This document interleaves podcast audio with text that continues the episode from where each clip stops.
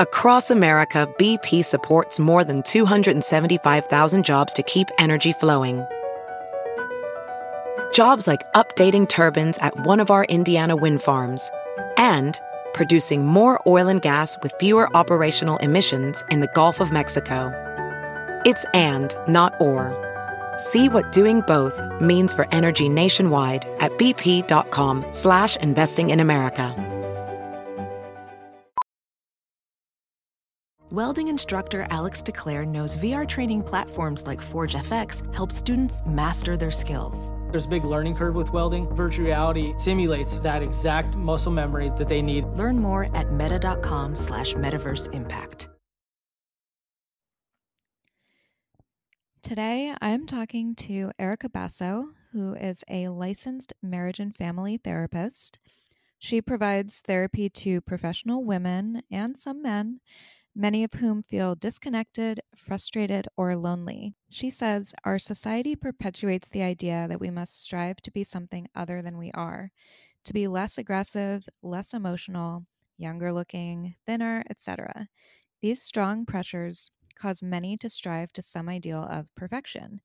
This leads to the comparison trap, feelings of never being good enough, and wondering what you were doing wrong when everyone seems to be on track in life.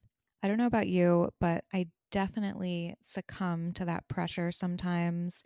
And I have tended to be a perfectionist in my life.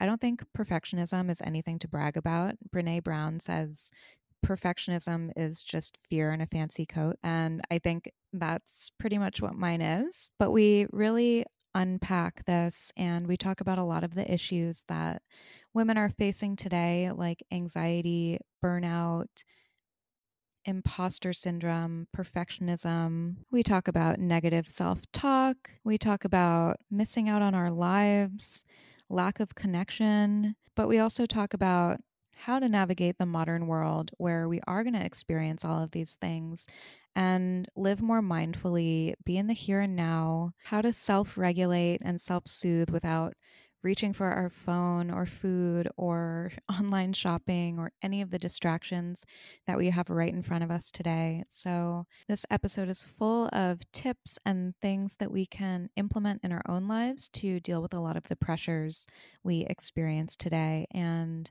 guys, it's like an hour and 15 minute free therapy session, basically. So, I really think you're going to love it. On another note, just a little bit of housekeeping. I just want to talk to you guys for one second about the podcast and the system of rating and reviewing and subscribing. I don't want to beat a dead horse, but I think a lot of people don't realize that iTunes, just like Instagram, has its own algorithm. And in order for shows to get featured and to really get out there, there have to be a lot of reviews and ratings and subscribers. So, as much as I hate always being caught up in the numbers game, it is really important. I really want to get this podcast out there to more people. And I appreciate everybody who has reviewed and rated and subscribed and shared on social media. Um, but I do see like the number compared to the number of people who listen, and it's a teeny, teeny, tiny fraction. Um, so I would really appreciate it. it. Just takes one second if you listen and you like it to just leave a review. It's a small thing that makes a huge difference for me. And with that, I will jump over to the interview with Erica. I hope you guys love it. I'm Arielle Lorre, and this is the Blonde Files podcast, where I talk to experts, influencers, and inspirational people in the world of wellness and beyond. Okay, so I'm here with Erica Basso. Hi, Erica. Hi. And I have Kennedy. Hello. She might be joining us in this conversation today. Sometimes I sit here silently and just like soak up all the info. So yeah, but I think you, you know, this topic is relevant for you as well. So very true. Um, Erica is a licensed marriage and family therapist, and I'm really excited to pick your brain today. so excited. Um, so I want to rewind a little bit and kind of start by talking about why you decided to pursue therapy. Yeah, I've been thinking a lot about that lately. Um, well, you know, growing up, I was always like very um, trying to figure out people and how they developed to who they are today. And I was always really fascinated by people's stories and um, human behavior, and always really an observant child. So, but you know, it wasn't until like college that I like realized that I wanted to be a therapist. So I originally went to college for like pre med, like wanted to be a dermatologist, was obsessed with skin for like my whole life. But um, I quickly realized that that was not in the stores for me because um, I could not like pass pre calc, which was pretty, you know, can't pass pre calc. Probably. Who could? That was hard. Yeah, probably can't uh, get into any pre med. So, you know, that was a really tough tough time. That was like after my fir- my freshman year, and so I really had to do some, I guess, soul searching on what I wanted to do with my life. But I always knew that I wanted to do something for work that didn't feel like work, and um, I always knew that I wanted to do something that would make people's lives better. Um, and I think I was like on a panel, um, watching a panel, and there was a therapist there, and she was just talking about her work, and I was like, hmm, this sounds really, really, really interesting. So I did a lot of research. I'd spent like a lot of days in like coffee shops just like researching everything about how to become a therapist, um, kind of schooling is necessary. And so I originally thought I was going to be a couples therapist, and I went to grad school for that.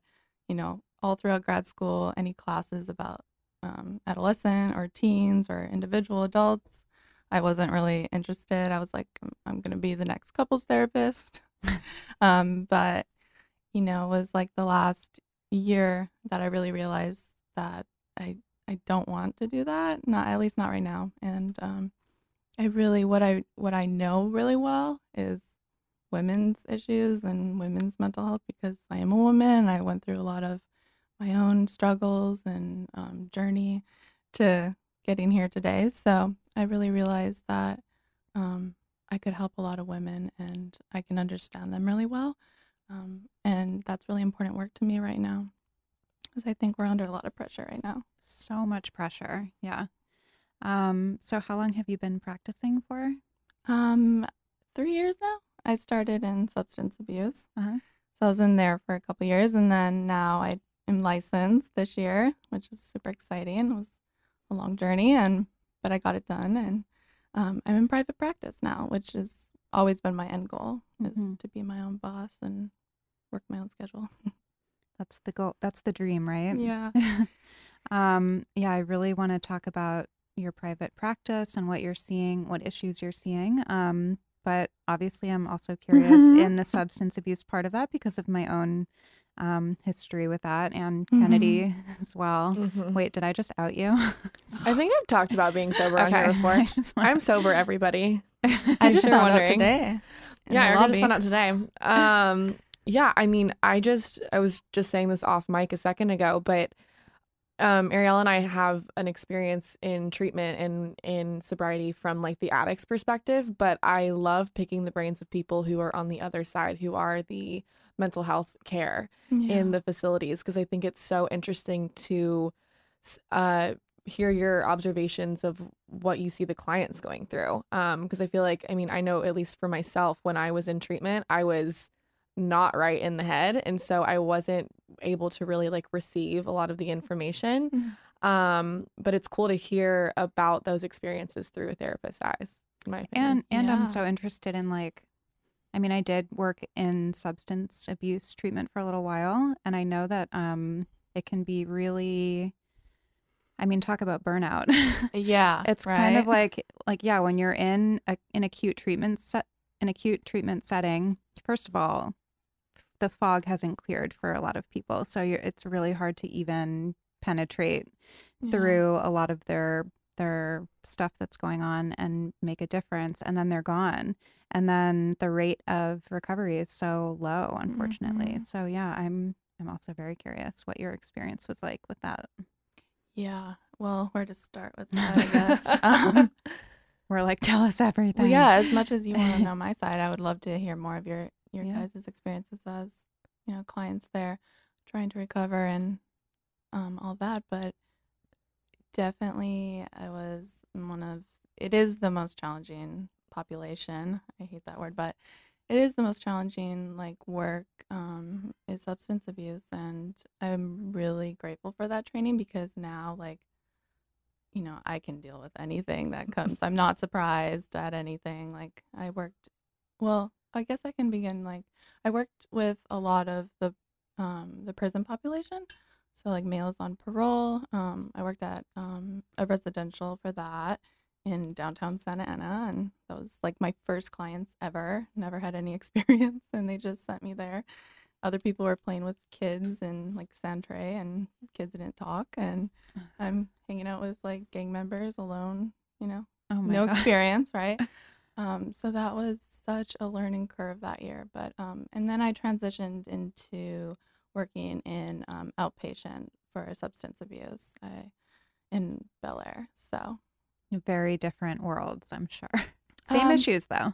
same stuff. Um, we actually got a lot of um, our clients from all over the country. So actually, it was a similar population. Um, it was really hard work. I've gotten called a lot of different names, and it really took my own. Um, I guess I had to do a lot of my own work, of course, on you know how I can know how to help people and how I cannot take things personally and um, all of that. But it Mhm. was it's hard, hard, hard work. I feel like addicts and alcoholics, especially, like there's so much shame Mm-hmm. that that presents as anger and Mhm. lashing out and you know defiance kind of puffing your chest at whoever's closest to you trying to help which is often the therapists when you get into that setting Yeah, yeah. It took a while to get like to realize that and not react and Mhm. not know it's not about me and to really have empathy for the person. how did you not take on your client's emotions and like take it home with you because i feel like that's i mean it's a I, it's a general theme i i hear through therapists but also in just everyday life i feel like we take on so many of our friends Mhm. and family's emotions so what kind of boundaries and how did the boundaries kind of come about that you set for yourself I think it had a lot to do with um, doing my own personal therapy. Like I've been in therapy pretty much throughout grad school and then also throughout post grad and even now I started again. Um, but it's really doing a lot of my own work and I didn't realize how much work I had to do and I still have so much work to do. You know, things keep popping up and you get triggered and you really have to separate you have to know yourself and be able to separate this is my stuff coming up you know and really ground yourself and um, i found that through a lot of like self-compassion practices like really um, self-soothing myself you know. As adults we have to be able to do that even if we didn't get that as children unfortunately. And it's not fair and but that really works. Um, so like just being mindful of what is yours and how to separate that from you know be reacting off of that like in session with the client. And then when i go home i make sure that um, i've gotten better at this over the years but i make sure that i have like things outside of work that are meaningful to me too like i love to cook i love to go to concerts i you know i love to go on you know, i take vacations when i can um, I I still like hang out with my friends and pursue other hobbies. So really, not going home and just thinking and worrying about all of all of the stuff that's being put on me to you know feels like to fix, um, and really having my life outside of home, taking care of myself. i feel like knowing how to self-soothe and self-regulate are so important and i Mhm. think for me at least and for probably a lot of other people who have struggled with substance abuse and even other process addictions um, it came from not knowing how to self-regulate so i had to find something outside of myself to do so um, so what are a few i mean are there things that people can do who have trouble? Because now it's so easy. If you feel a negative emotion you can reach for your phone and get on instagram and see how many likes you get or you can reach for the wine or you can do there are so many External validation. shop do online shopping. I mean it's like there's something always at the fingertips. So I'm curious if you have any like tips that maybe listeners could do if they feel like they're getting like in a heightened state just to kind of So, a big part of how I deal with emotions, how I guide clients to deal with their emotions is through um, changing our our relation to our emotions. So instead of trying to stuff emotions or get rid of them or distract ourselves, what I mean, distraction is good at, at certain you know time limited amounts, but it's really befriending your emotions. So thinking of it Mm. like this, whatever's coming up for me, no matter how difficult, yes, um, it's really our body's brilliant, beautiful way of communicating to us, and it's really a roadmap for all that's all that's needed, and we really have that within ourselves, like the answers of what's needed and how to meet our own needs. Um, but you know that sounds so easy, but it's so much harder in the moment. So to not get flooded um, by emotions or not getting overwhelmed by them, um, I always first you have to learn how to just let the emotion wash over you and not be too too afraid of letting that happen. So how to regulate our nervous system is through the breath. We have that power and it's through like true breathing. So full inhales, full exhales and really focusing on breathing and knowing that you have that power to regulate your nervous system. So once that has happened, um, you can tune into like what is this trying to tell me? Like for anxiety for example like you know what what is this telling me about what's what's off or what's needed? And it's usually um, an unmet need. And so those are like needs for connection food water sleep. Those are all huge ones and when those aren't met then everything goes haywire. Um, but it's also like meaning and purpose and um, our other needs are like connect like belonging. Yeah. I love Yeah, that so- term, befriending emotion. yeah. Yeah. It's it's a different way of looking because some theories of you know healing and therapy that i was taught in grad school is like to you know you have dysfunctional thinking you should get rid of this and you, you know these these negative emotions but you know all emotions is part of the human experience and that those are all okay and um, it's really about how can i change my relationship with this emotion because anything that is ever coming up for us is really giving us a lot of information it's really trying to tune in and learn how to self-soothe throughout the, the uncomfortableness and the distress and then find out what that's trying to say That's a pretty powerful way to kind of shift your perspective. And instead of being like, I know for me, when I have negative emotions pop up, I used to like be a fighter and I would mm-hmm. fight, fight, fight. And it's like what you resist persists, right? yeah So looking at it instead as like, oh, this is my body telling me something. Like I need, I need to pay attention Yeah. to this. Um, you said that a large part of what we refer to as mental illness comes from a lack of connectedness and Mhm. belonging. Can you talk about that? Because I feel like we're in this place now where it's like there's so little connection. Yeah. Yeah, it's a lot of what I saw, um, especially working with um, people struggling with substance abuse. And I have personal family members that still struggle with substance abuse. And it really, I, I find that, you know, the number one thing that people say that they use, you know, for they relapse because is like boredom. Like that's one of them. And when people say that they're bored, you know, I've really come to find that that really means that they're either not tap they're not sharing their gifts with the world. They're not they're not using their unique like strengths and they're they, they're not they're not like using what they were they're here for. And so that's why I think there's there's this boredom and wanting to avoid, you know, avoid life or just check out. Mm-hmm. Um, what was the other part? I just, um, I was just curious about what you were saying about the lack of connectedness and belonging. Yeah. But yeah, I totally get that. I feel like not to keep referring back to myself, but I know for me, like whenever I share about um, why I, I even started in the beginning, it was because I always, even though I had lots of people around me and I was, you know, popular and I had friends and all that, inside, I always felt like I was not connected, like I was just a, a half a step off from Mm. everybody else. And Yeah. I think that's why like 12 step programs, um, when people do what's asked, like if people actually do it, right. it, it can be it's so successful because all of a sudden you have a fellowship and a community and your purpose is to help other people so all of a sudden you have a purpose and you're using you're useful Yeah. That- Yeah. Yeah. I mean, think about today's world, like, especially if you live in a city and people who are listening, like, if you live in a city or even if you live in LA, you know that there really is a lack of community here.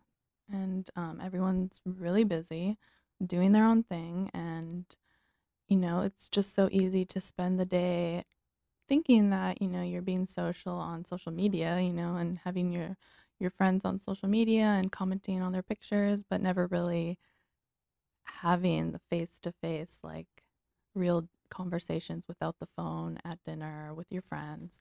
It's it's just so hard to do these days, but it's so important. And it's the, probably one of the number number one things that I see in my therapy office is, you know, this loneliness. And it's just really hard, especially if you move here, you know, you move to a city from from somewhere else and you don't know anyone here. It's really hard to make friends as an adult. It's like next to impossible at 1st Mhm. yeah yeah so i want to talk about um what issues you're seeing a lot of we kind of talked a little bit beforehand Yeah. um about this so we can just kind of start maybe with like burnout yeah, yeah. um how does how does burnout present in somebody's life Mm-hmm. Well, I always I always like to say if you you can ask yourself this question like if you feel like you're really exhausted because of your long to-do list yet every day you think that you're not doing enough like you just feel like you have to go go go. You're probably probably heading or already you know on the edge of burnout. And so it shows up as you know an increased cynicism at work or in life and relationships, lack of meaning that you used to have, meaning you're smiling. You're like describing my life right now. Okay. yeah, I think, well, I mean, it's happening to a lot of us because we're always partially on, like, get, you know, our phones. It's one little notification or ding away from already being back into that, like, stress response of, like, answering to work. And then you're trying to be present with you know your family or your your partner and it's really hard to be at 5 million places at once so we're never we're never really off And I think so often with, I mean, especially the work that Arielle does, and even probably a little bit with what you do as well, it's the pressure of like, oh, I'm grinding all the time. And that's, Mhm. I'm validating myself because I'm grinding all the time and I'm working all the time. And we hold so much value in how often we're working versus Yeah. the successes. yeah Well, especially with working on social media, of there's course. no hours because when you're up against something like an algorithm and, and not even the You have to be algorithm, constantly but it's like on. some yeah. Um, and I was thinking about that today because I woke up at six in the morning and reached for my phone and was like literally on my phone Oh, nothing else happening in the world until 10:45 and like when I put it down it was all work do you when I put it do down, that? no, no, Okay. because I know better now. but like I put it down, my eyes were bloodshot, my brain was fried. I felt Mhm. like my day Yeah. was fucking ruined, and I was like, this would not happen. Like even maybe ten years, no, not ten years ago, because there wasn't social media like it is today. But also like even in our lifetime, like pre-internet, like I would have to go into an office when people would go to work, and that would Mhm. those would be my hours, not like whenever I like you're saying whenever I reach for my phone because there's always going to be an email, there's always going to be a notification, there's always going to be Mhm. um this is for people in social media, but something to share, you know, and like Mhm. it's just it's yeah we're crazy. addicted we're addicted to our phones Yeah, and I want to get to that too. Like yeah we can we can talk about that after. Um But yeah, I think we're burnt out because we're just, you know, well, if you're anyone that went to college, like you're probably in a lot of debt. And so compared to our pre- our parents' generation, like we're in enormous amount of debt. We don't have the same standards of living anymore. It's much harder to buy a- house. Like you know, and, and they, they really think that we're like very entitled generation, but I don't see it that way at all. I see that it's so much more competitive these days and you know, college education doesn't matter that much anymore. So we we feel like we're always having to um, do more and you know, then we'll be happy. I hear that a lot. You know, just if if I accomplish this or get this promotion, then I can be happy. Allow myself to be happy then. And so, if we're not celebrating the small successes along the way, which I had to learn how to do, um, you know, we're missing a lot of our life and we're not missing out on joy. Yeah. So, how do we be mindful of avoiding burnout? hmm Yeah, I'm ready to talk about that. um, this is so important, but you know, like something like I forgot the number, but a lot of people are not taking their deserved PTO or vacation days, you know, and that that to me is like, whoa, you know.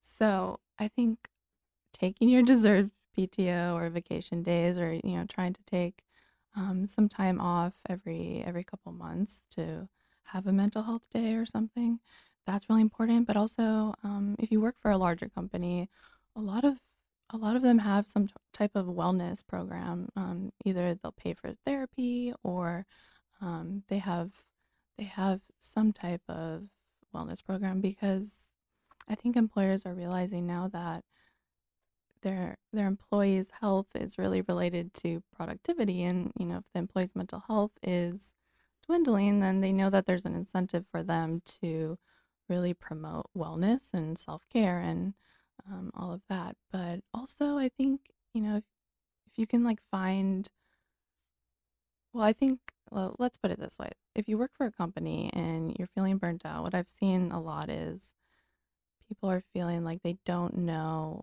what's expected of them. They feel like there's so many projects coming on them. So I feel like really talking to your supervisor or your boss about, you know, clarifying what's expected. And then also for some people, it's even asking for like more meaningful type of work or, you know, more responsibilities because if we're just kind of like coasting, that could burn us out too. And it's not Mhm. necessarily that we're doing more work, it's that the work isn't meaningful or fulfilling anymore. Um, and then also, I think learning how to take breaks throughout the day, even if that's to mindfully eat your lunch and not be on the computer, or to go for a walk, like around the office building or wherever you work just taking breaks throughout the day and getting outside. There's so much to be said about, you know, nature and our health. Um, yeah. Those are really good tips. I'm going to go take a walk after this and put my computer away and go eat. Yeah. I mean, so much of us are um, kind of just eating because we have to. And I don't Mhm. think that we're ever not, we're never slowing down to just mindfully do something. And I always say you can, you can practice mindfulness anywhere. You can practice while brushing your teeth. It's like just eliminating distractions and really focusing on the sensations and the act of what you are doing in the present moment and not thinking about your to-do list or all the worries.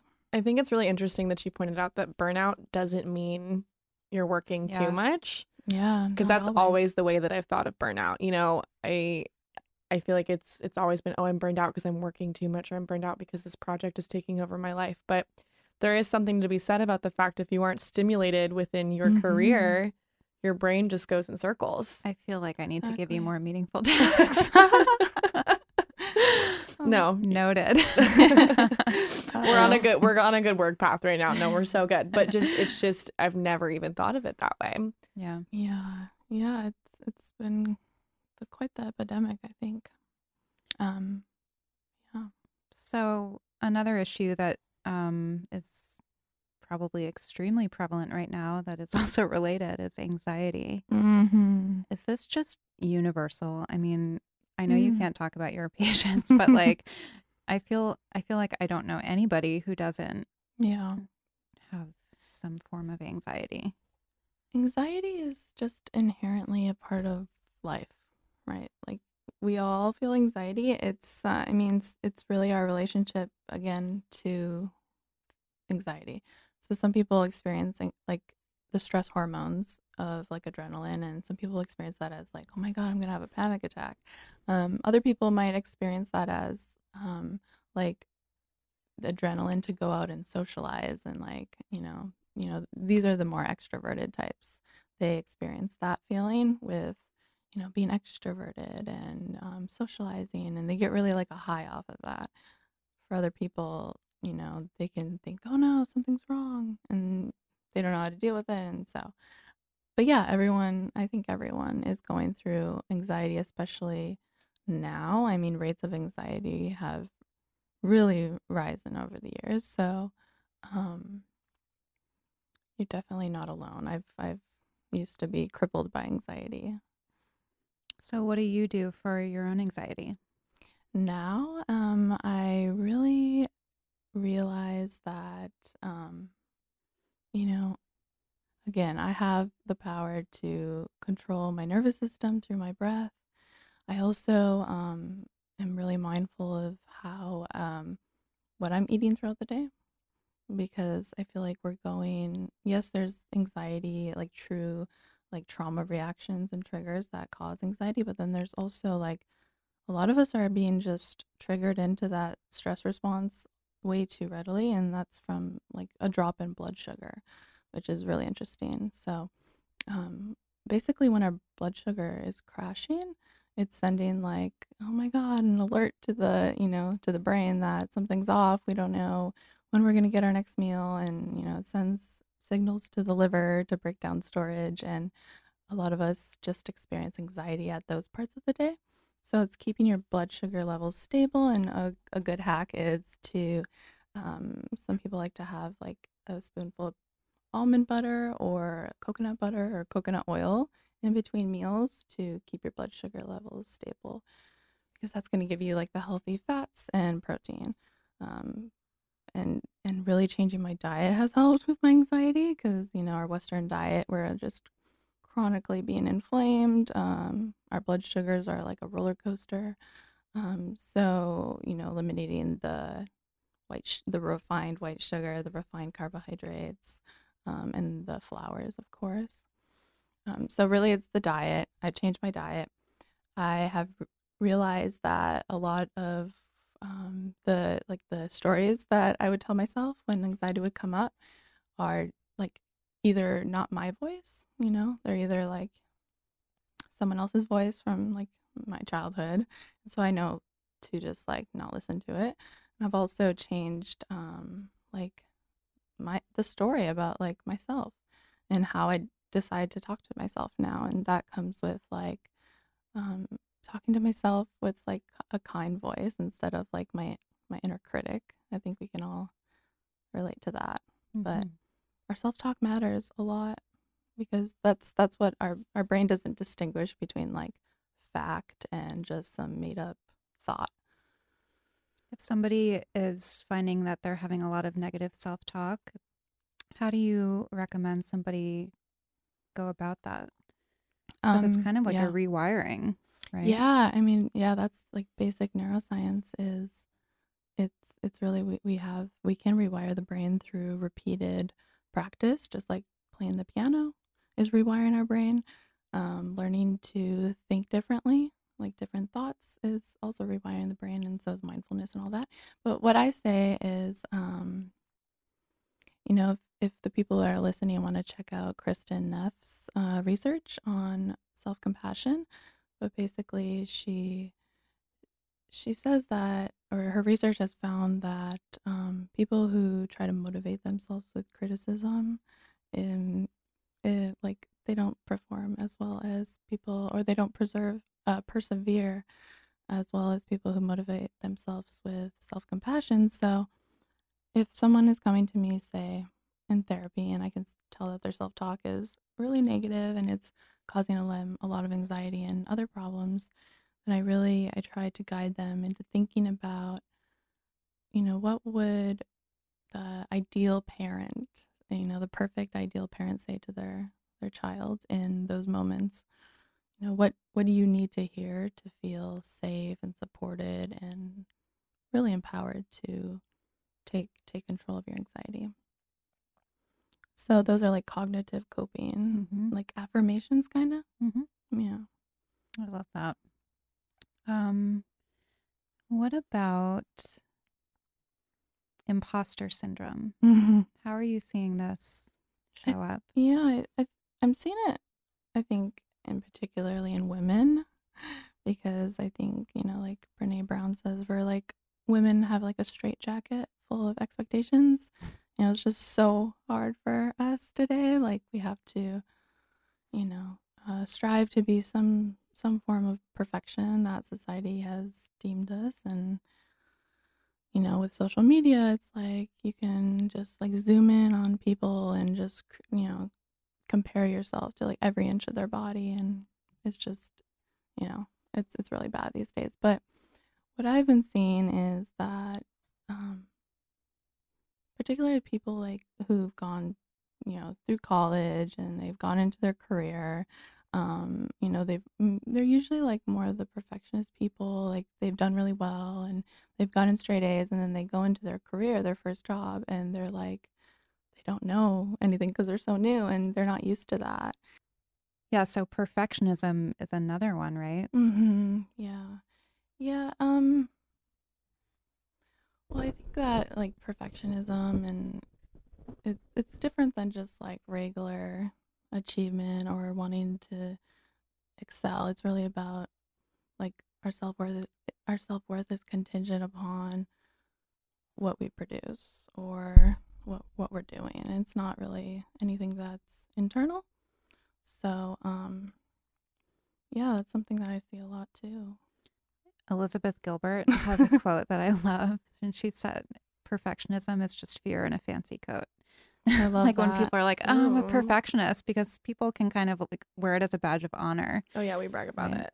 Yeah, yeah, like busyness and you know, doing, doing, doing. But what's interesting is like in my experience, perfection comes from our own standard of what we think that we need to produce for our Mhm. self worth, but it's all internal. It it doesn't show through on the other end. Yeah, yeah. I mean, I am like a recovering perfectionist, so Me too. I know that all too well. Um, always thinking that, you know, if I didn't perform perfectly, then, you know, I'm a failure. Or if, if my work wasn't done perfectly, then I, you know, it was a failure for the day. Um, so it's really learning how to, I mean, for me, my therapist had to really teach me how to like um, tolerate mistakes. Like all humans make mistakes and it's not doesn't you know i used to think like oh no i'm like off my path. You know i'm not gonna i'm never gonna make it. You know that's anxiety right too. But it's, it's really learning the better self-talk motivating yourself with a kind compassionate voice instead of like criticism and beating yourself up. Um, and learning this was a big one for me learning when good enough is good enough Mhm. so that that's that's really where I try to guide um, the women that I see today. And not letting perfection. What's that other quote? Like perfection is the enemy of good, or something like that. Mm. I don't know. That's also true though. So. Yeah. okay, we'll just pretend that that was a quote. the I know quote. there's something like it. I'm butchering it. Have you heard it? You're oh, okay. Um, yeah. So that's interesting. I mean, it seems like all these issues are probably co-occurring. Like they all go hand in hand. Yeah, that's what I've been seeing. Like you know, if if you are someone that beats yourself up with you know the self talk, then you're likely to have more anxiety. You're likely to be someone who you know, despite all of your you know achievements and all the things that you've done, you're you know you can get a PhD, all the all those accolades. You still feel like you're not good enough for the job or the position or even like a loving partner. You know. Yeah. Yeah. I mean, if you're looking for something outside you to validate you, it's never, never going to be Perfection is the enemy of progress. No, but Oh. there's another one. Keep looking. Yeah, do do your research for us, please. That was close though. I like that one too. Yeah. Um now I lost my train of thought. Oh yeah, I mean if you're looking for for something outside of you to validate you, it's never it's never going to be good enough. So, I'm curious how you see people dealing with these things. Are people medicating or are we addicted to our phones and the technology more than drugs? I mean, I know for teenagers, like Mhm. rates of drinking and drug use is down and Yeah. probably because they're just not even being social. And they'd rather sit on that. Yeah. That's a good. That's. I don't know if it's good. drugs, but I know for drinking, it's it's way down because I think people just aren't like back when I was a kid. I wonder what the rates for like marijuana cannabis Yeah. use are yeah, for the young kids. Right. I would That anticipate it growing. because they're Yeah. sitting alone in their room, like Yeah. smoking weed on their Mhm. phone. But also, I read some article like months ago in the New York Times, and it was a teacher who had been teaching for decades, and she said like it's so eerie now in schools because when class gets out, the hallways are silent because my people are just on their on their phones. phone. Nobody's talking. Oh my god. Isn't it really I Yeah, miss depressing? the we of like didn't razor have- flip phones. Like, can we oh bring those god. back? Yeah. Yeah, I used to have have one. I'll sneak sneak in uh sneak in a little yeah. in my locker uh, on break. Yeah. Oh my gosh. So yeah, like how how do you see people coping with these issues? Yeah, I think definitely the big ones, which I think always have been, is food. You know, Mm. that's like it. So it's either food, of course, alcohol. I, I'm really worried about the cannabis use. Mhm. I feel like I was all for it being legal, and I think it has its purpose, but I'm really worried that people are using it now to check out and not deal with um, deal with what's happening and not deal with the emotions and learn how to cope with their emotions in a healthy way. And um, yeah, like a lot of my clients now that it's legal, clients that I would never even imagine, everyone's smoking weed. And I, I mean, it's just a little concerning to me if you're using it to check out and not give yourself like the opportunity to um, deal with emotions and feel that empowerment and then know like really healthy coping skills. What are your thoughts on CBD? Oh my god. I've I've used CBD for oh my gosh, almost almost 2 years now. Oh. And I yeah. I'm so envious of people because I'm like, that's not, not Well- a drug, but it's just a slippery slope. Yeah, and and a lot of the CBD out there is not real. Right. it's really, you know, it's like the greenwashing that was in the the beauty, Mm. You know, for beauty products is now with, you know, everyone's trying to make a dollar off of CBD. And a lot of t- CBD has traces of THC still in it.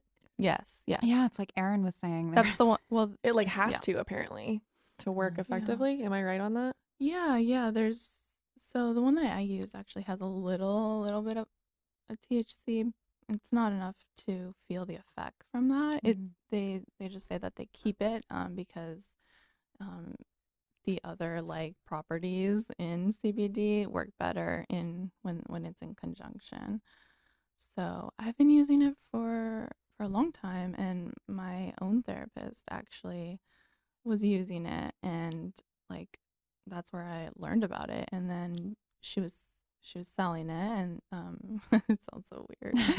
she was selling it at her practice, and but she gave it to her son too, that has um ADHD, and it was really working for him. So I'm like, okay, if she gives it to you know her little son, that's Mhm. like six, then you know it's safe to use. So I tried it out, and it was at the time where I was doing a lot of my own work on like depression and anxiety and um, a lot of past trauma. And um, I never, you know, it was at that time where I thought, okay, maybe I'll give psych meds a try. Um, but after I tried the CBD for a while, I didn't never even had to go on psych meds. Mm. And I'm not saying everyone will have that experience, but I think that there's so many more things that we can do now before taking a pill um, that it's at least um, it's at least worth it to try try those other other modalities of healing. So I love it. Do you feel like a lot of people, like, is it usually an exception or a rule that people that end up coming to see you have some kind of unresolved trauma? It seems like everybody has at least a little T trauma Yeah. Mm-hmm. in their life. And especially now, like, it's more, it's coming out.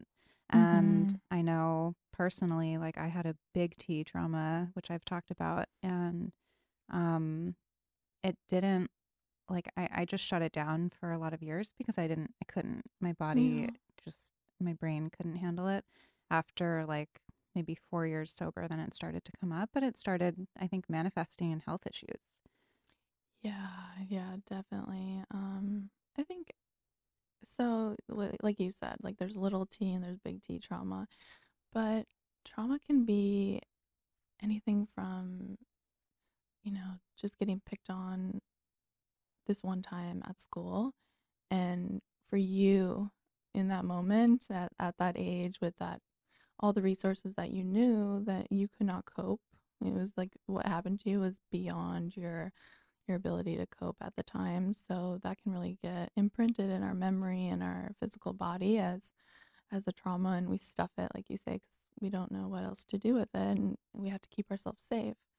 And then it can get re-triggered later on in life, and we don't know why we're having such a strong reaction to what's happening.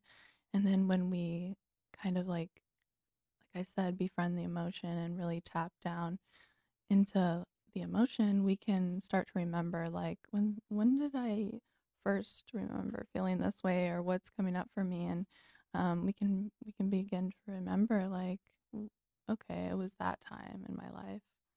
And then we can learn how to really not get hijacked by the memory and um, that's you know through neuroscience and learning to relate to it in a different way now that we're much older and we have so much more resources um, but i think yeah trauma can be anything from you know I, what i see a lot is just growing up like what happened in your household like something that happened that was really scary maybe your parents fighting even Mhm. or um yeah it can it can manifest in so many different ways but i think most people do have some form of trauma. It's just how much it has affected them. So I want to I want to get to audience questions but just to kind of like close it out how do we mm-hmm. navigate a modern world where we're we're all we're human. We're gonna have these feelings and we're Mhm. gonna fall victim to some of these. Well, I don't want to say like we're victimized, but like we're we're gonna experience these things at some point in our lives. So how can we exist in the world today and not get knocked down by all of this? Yeah. Um, I think s- learning how to slow down, Mm. just slowing down and knowing when to cut back on your obligations and learning how to tune into yourself. I always tell people to do like daily check-ins, maybe three times a day.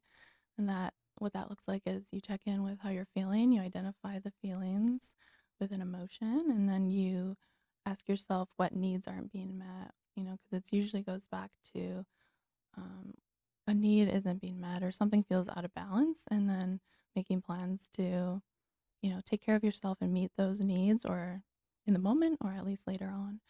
Um, so the big, those are the big ones. Learning to slow down.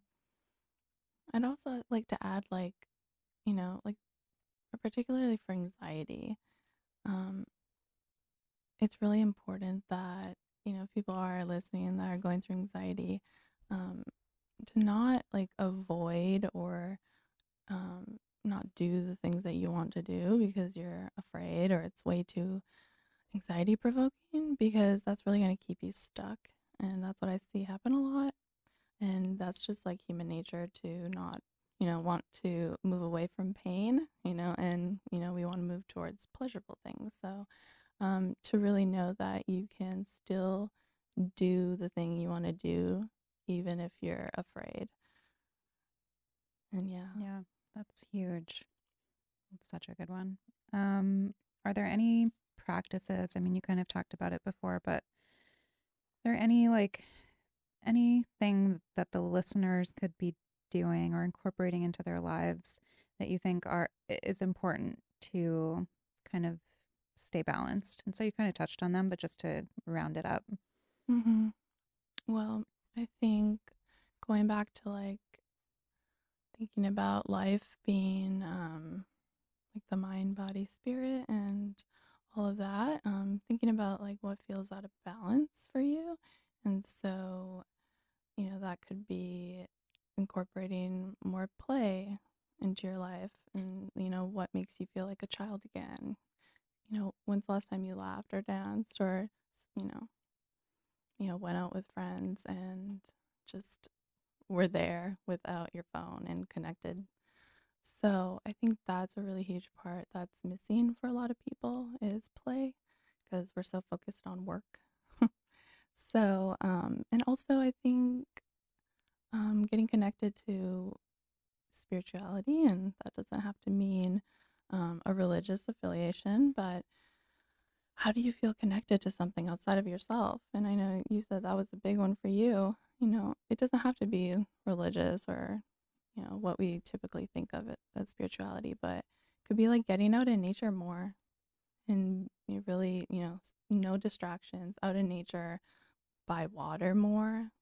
Those are really healing healing things that are missing um but I, i'd also say like taking um trying out some of the more like chinese um eastern practices of healing. So acupuncture chinese herbs um, sound work sound baths and body work even and um, those are all really really great and i think that they're well they're coming they're coming more into our western world but Mm-hmm. for a long time they were missing I don't know if this is included in that, but like meditation mm-hmm.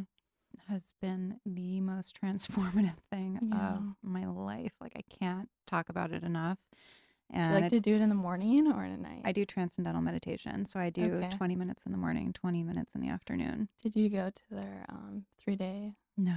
oh you didn't No, my husband I think was trying to go. It was a few months ago, right? yeah yeah they have it every so often Yeah.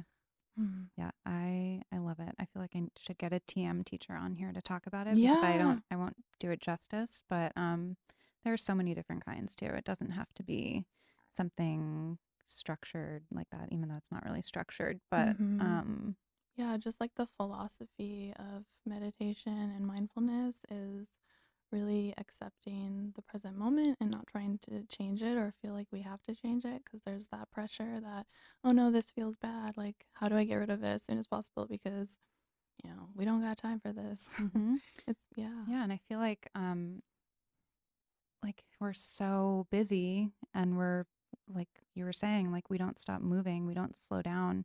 So how can we even know what's really happening with our thoughts and our Yeah. and ourselves without just taking even just a few minutes to like Mhm. stop and observe that. Well, I say it's really important to uh, like develop your mindfulness skills by picking, you know, one activity a day. Like just start with that and p- pick one activity a day to do and be fully there. So that could be like cooking a meal, eating, or putting on lotion, or taking a shower, or brushing your teeth. Pick that and just be fully present. Tune into what it feels like in your body. Observe your thoughts. You know, the thoughts are going to be there. I think that's a misconception that people try out meditation and then they're like, oh, I could, I, it's not for me. I'm not a meditator because I couldn't uh, clear my mind. And Yeah. that's not, our thoughts are going to come. And it's really being able to observe them uh, non judgmentally, like not put a label on them as, oh no, uh, yeah, that's a bad thought, or this is, this is, you know, it's just tuning into the body, you know, in the shower or whatever, uh, tuning into the body, tuning into the breath, and not worrying about what just happened with your fight with your friend or your partner or what you're going to do right after. It's really just being in the here and now and accepting all that's going on in life. Mhm. Radical acceptance. Yes. What we call it. yes. Okay, so let's do some questions. Um, this person asks how to navigate the pressure to constantly, in quotes, do the work, how to be more gentle on yourself. Hmm. This sounds like um, someone who, yeah, probably holds themselves to a high standard. Mhm. Um, so I would say knowing knowing when good enough is good enough and what that looks like for you. And so knowing how much you realistically can do in any given day. And really that's going to be, you know, different for everyone, but getting getting honest with yourself cuz I think we put way too much for any given day. And I think like they say you can only achieve so many things on your to-do list a day. So, um and so being honest with, you know, what is good enough and then allowing yourself permission to rest after after you you did what you needed to do that day or even if you can't get to everything you needed to do that day, still knowing when you can slow down and give yourself permission to rest and just like focus on the things that you are doing instead of you know all the things that we of course want to grow and um, achieve and do better with. I think it can be really hard especially like on instagram like when you're seeing all these new diets and this is how you should do your morning routine and then you're thinking about oh no like i haven't i haven't done any of that and just good enough is good enough and know that you know focusing on what you are doing and having gratitude for that is going to allow you to be more present and see really what you have achieved. I love that. So we kind of talked about this before, but how do you recover from burnout? Hmm. Yeah. Well, yeah, that's hard. Um, I think, like I said, trying first to go and see if like you you can you know take care of yourself throughout like maybe yeah company programs if you work at a company like take advantage of if they'll pay for therapy or what have you. But it's also i think having really good boundaries with home and work life which you know we touched on like can be so hard because we can answer our work emails through our phone while we're with our family or at a really important you know you know christmas morning opening presents and then you know you're work you're you're you're on your phone and your kid is you're missing your kid. You know you're missing out on what your kid's experiencing. Um, so knowing what your boundaries are with work and home and then sticking to them like when you're at home either delete the app on your phone you know or just turn off the notifications on your phone like we can actually do that we don't have to have every notification coming up but yeah the the boundaries are going to look different for everyone but it's important that you just really stick to them and and honor your time outside of work. Um, okay, so this person has struggled with postpartum anxiety and its effects for years now. Mm. What is the best way to deal? Mm.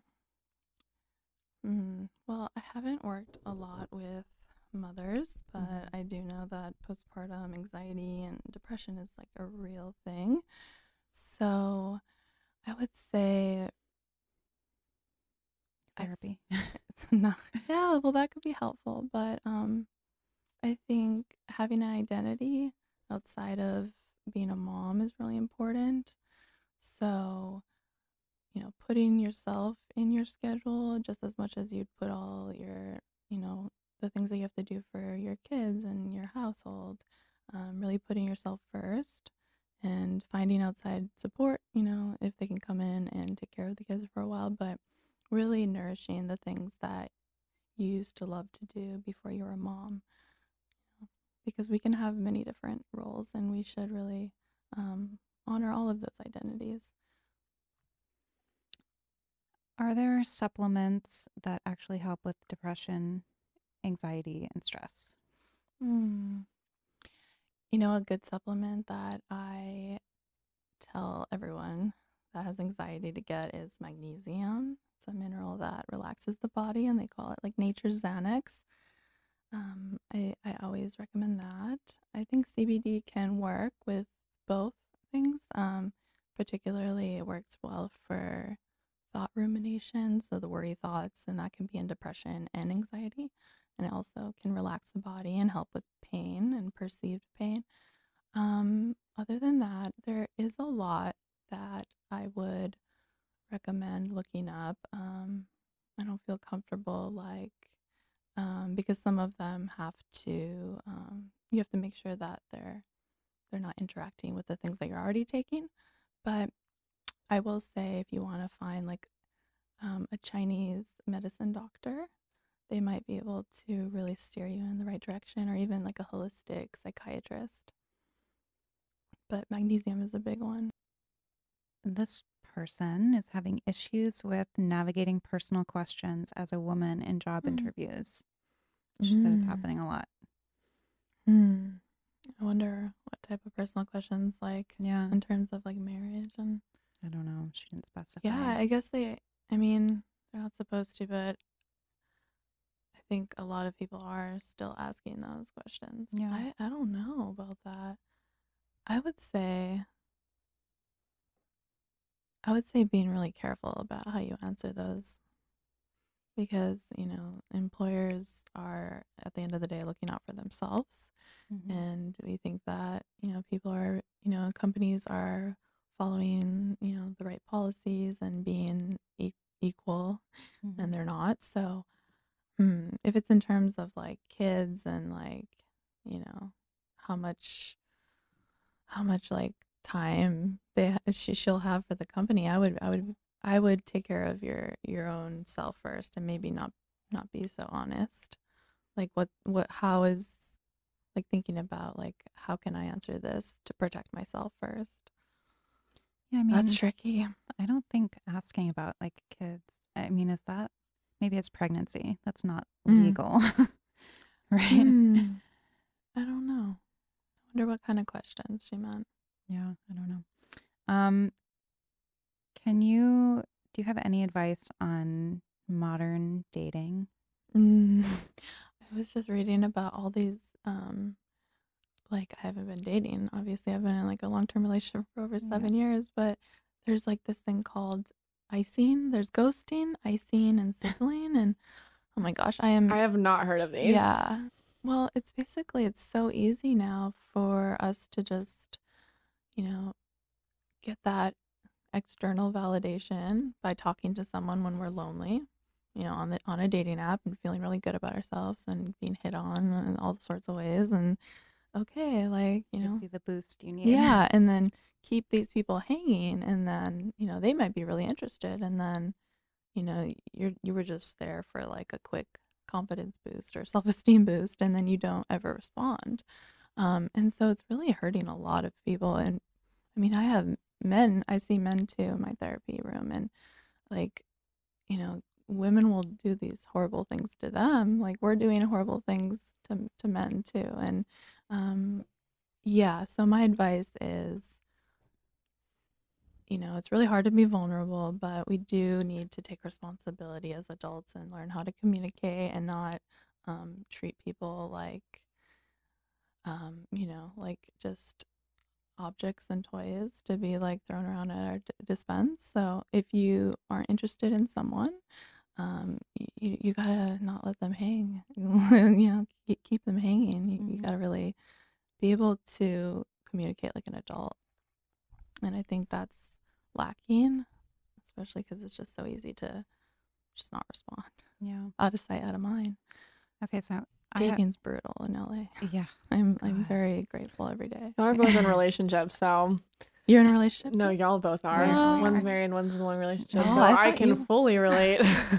He's nodding his head. What are what are some things that you you've struggled with? um, I mean, I've been on and off dating apps for three years. I'm not like an avid like I swipe through on a daily basis, but that's so true. It's it's is that what icing means when you like just stop responding on a dating app? It's so easy to just be like, "Oh, I was interested in you" until something else came along Yeah. unmatched. There's always Yeah, like, like, like- you never have to fully commit because there's always going to be Always something else. something. and else. I, I I will admit I've done it to people and it's happened to me a lot too.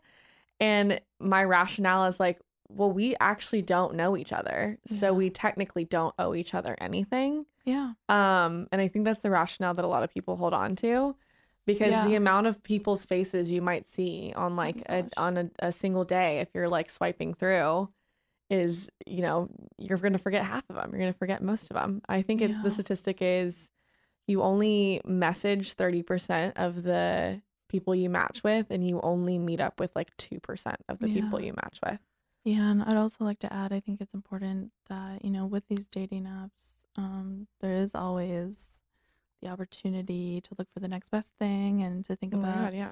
oh no, he didn't he didn't meet this criteria, so I'm gonna scratch him and, you know, go find someone else because there's someone else better than him. But if we thought about that with, you know, even our relationships right now, like me, if I would have like just given up when I saw the first like red sign or you know I, the first fight or something like yes i could have done that but also like when you get into a relationship with someone you're getting into a relationship with a set of problems that probably aren't gonna be resolved and that's just like this the statistics on relationships like most of the issues aren't to be resolved no one's perfect and i think um, it's a real a real issue today that people have these high expectations for you know meeting their perfect criteria of who they want to date and then anything that comes up they're like you know i can just i'm not dealing with this. I can go find someone better. And then we don't want to be vulnerable and then we just ghost people. And like the the reasons for like I don't know the terminology with these apps, but like it's so arbitrary. Like you have split second to make a decision on somebody, really. Yeah. I mean, and it's just like I, I know that's how it was when I was Oh yeah, it's on like the dating apps. it's you're all tied down now, so you're so lucky. i've you don't never been use on them. one You've never been on one? Oh yeah, you've been in a relationship probably longer than they've been like popular. exactly yeah i think i Um, downloaded was- one once my first year in my relationship It's even hard- it- it makes it hard to meet people in real life too because you always know that there's this thing on your phone that can validate you if you're not getting it from the person that's in front of you. yeah. Even if you know that it's never going to come to any fruition, it's just like you said, it's emotional validation. It doesn't necessarily mean you have to meet the person in person, Mhm, but mhm. it makes it I've I've witnessed um because I've been in several relationships since like dating apps have like come about and I've witnessed the amount of trust someone has in the commitment of the relationship decline because we all know that there's something else literally a phone away that you could Mhm. totally reach for if you really needed it. So yeah no, it's like causing a lot of That's why it's distrust and, nice. and anxiety. It's nice that like my husband is not of this generation oh because he gosh has no yes. clue. He's not even on social media. What's I'm like, Tinder? You, Does he yeah, exactly. does he even have a linkedin Does he not have a LinkedIn? No, why would he have a LinkedIn? I don't know. I feel like he, I, he doesn't need a LinkedIn. Let's be real, but like, that, that's true but like, I feel like he should have one. I don't know. No, he. I mean, he is so intensely private. First of all, and It's second of all, like, yeah, why? Why? so There's is he no on point. his phone less than He's never on his phone. His his Ah. only addiction on his phone is the New York Times app. oh, I I'm love it. so not I- surprised. Yeah. Oh like, and he'll do it like before bed. We'll be reading, and then like he'll pick it up, and I'll be like, babe, put it down because he's like addicted to politics and outrage. oh yeah and like for myself too like i love the app too but i can only i set limits with it because like too early in the morning upset. well i read the paper in the morning but at night i just after a certain point in the day i just don't i can't You've set up such a good uh, morning routine for yourself. thank you Yeah. i do it's i'm a ritual person and Mhm. like i i just i know myself and i Yeah. I've figured out what I need. And like, obviously, there are days where I, you know, I kind of like override it. Yeah. Um, but like today I did that. I kind of came to at 10 1045 and was like, huh, like what the fuck just happened? But then I like lit some sage and some candles. I took a I like took a hot shower really quickly, got in, like sat down with the candles and the sage and I meditated for 20 minutes and drank a Mm. bunch of water because when I'm dehydrated too, that's some stress Exactly. to your body. Yep. And I was like, okay. And then I took my dog out and threw the ball on the beach. And Mm. so, yes, I'm like, Rituals are so important to Yeah. keeping us grounded. What's yeah. your morning routine? My yeah, I love I love the mornings actually. Um, so right now I can make my own schedule. So I usually only work the days that I work. I work in the afternoons, so like after people's work, uh, after people get off of work. So I get the mornings. Sometimes I will get up and I always have to take a shower because like I just am so stiff from a car accident. So I take a shower and like really loosen up. and um, I try to like mindfully do all my little activities like personal hygiene and really just be in that moment. Try to limit, um, try not to like reach for my phone um, and just be like sucked into all that right away. So try to keep some distance from that. Um, sometimes I'll go to Pilates. Um, but yeah, I, I like to just have a slow start to my mornings. But, um, you know, before when I was working full time at a treatment center, they were more rushed. But I think the biggest for me is just like focusing on um, easing into the mo- mornings of focusing mindfully on each task and asking myself how I feel, maybe saying some affirmations if I have more anxiety that day, like, you know, I, I got this. Like, I have all I need to deal with whatever comes up today. Okay, I have one more question Mhm. to close it out because I'm curious. You said that Mhm. you do see men too, and I'm just wondering Yeah. if they have the same issues and if I don't know if you can answer this, but like if they're as affected by like social media as women Mhm. are, Hmm. because that's kind of a two part question. Yeah. So, yeah, I think the work that I do with men is really important because I love seeing men come in and want to learn how to express their emotions. You know, I think it's a really a changing t- time in our society. So I see, yeah, mostly younger men um, who are really trying to say, yeah, we have emotions too, and we're we're struggling with self esteem issues. Um, but yeah, I think social media affects people like the same, and I think for women in particular, it's more of the comparison, like zooming in on Kylie Jenner's ass and like comparing it to yours and like all these Instagram models.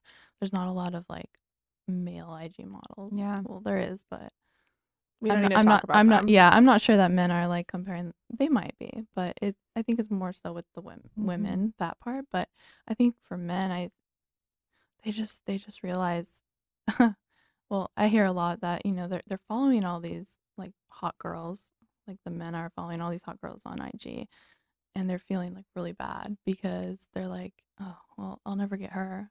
So it is playing on their self esteem in that way Mm.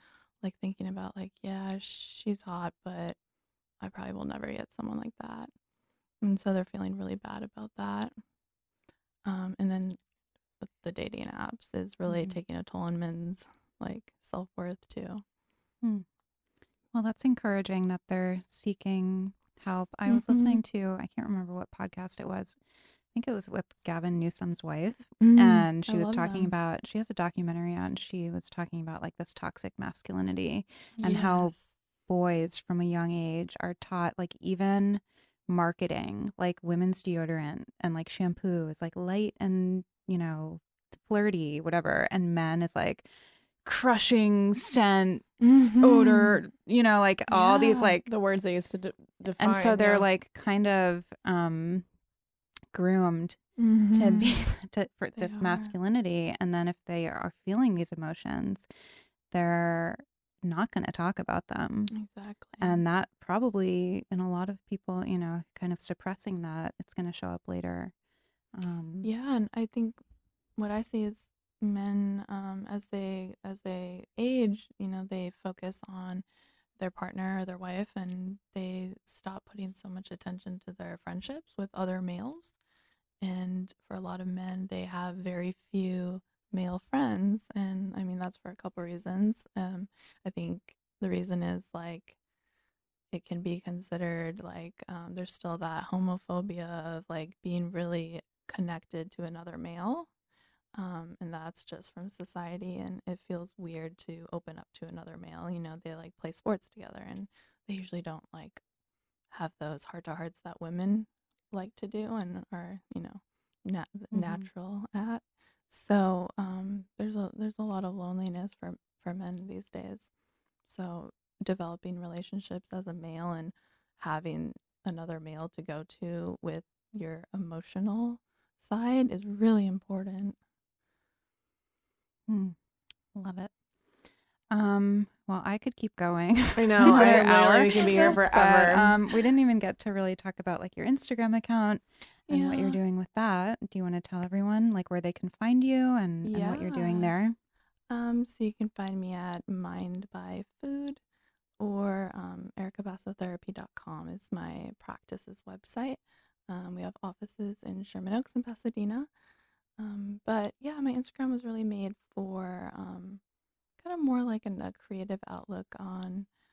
I really wanted like a space in like the web that is like more inclusive and not just like IG models. And um, I've always been into baking and cooking, and that really was like my first coping skill as a kid. And you know, the first like mindful activity that I ever did when, you know, I never even knew what that stuff was, but it, it's really like my way to relax. And I've always um, wanted to like have, have some, some like creative platform to share that with. And, you know, I thought about creating a blog, but I, I created my, my Instagram like last year and it it's really to showcase like alternative ways to heal um, but now I, I talk a lot more about mental health and all those uh, difficult conversations. So, yeah, it's Wow. growing.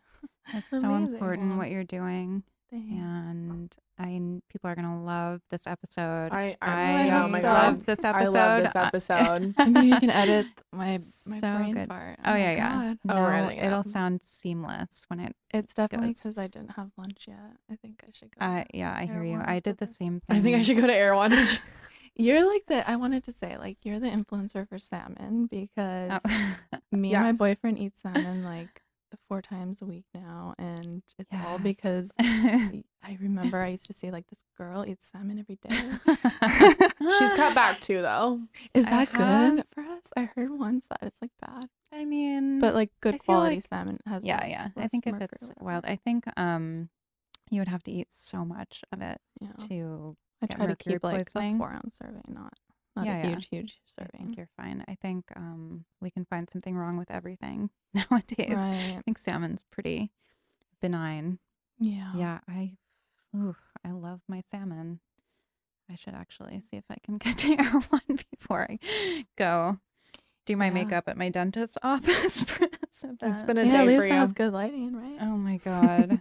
I Do you want to say bye? Are we still on air? What are um yeah. Well, thank you. Well, thank you for so having much. me. It was Thank an you so honor. I hope. I hope there's some good stuff in there for Oh my god, listeners. it's so good. Oh I'm yeah, I love this episode. thinking like I kind of want to make it a two-parter. I don't know. Is it? I was thinking that too while we were that, like, talking. yeah. Sometimes Yeah. people drop off after at like 40 minutes to an hour mark. That's what I was so thinking. Yeah. maybe like a two-parter. yeah. Yeah. Love it. I don't of want anyone to miss anything that could be really helpful. I feel like I don't need to go to therapy today now because I just learned so much Oh. about myself in this conversation. Oh, that makes me really happy. It was nice to connect. Free with you all. therapy today for everyone who's listening to this Pretty much. episode. Yeah. All right. Thank you. Thank All you. right, Bye. He's looking at me like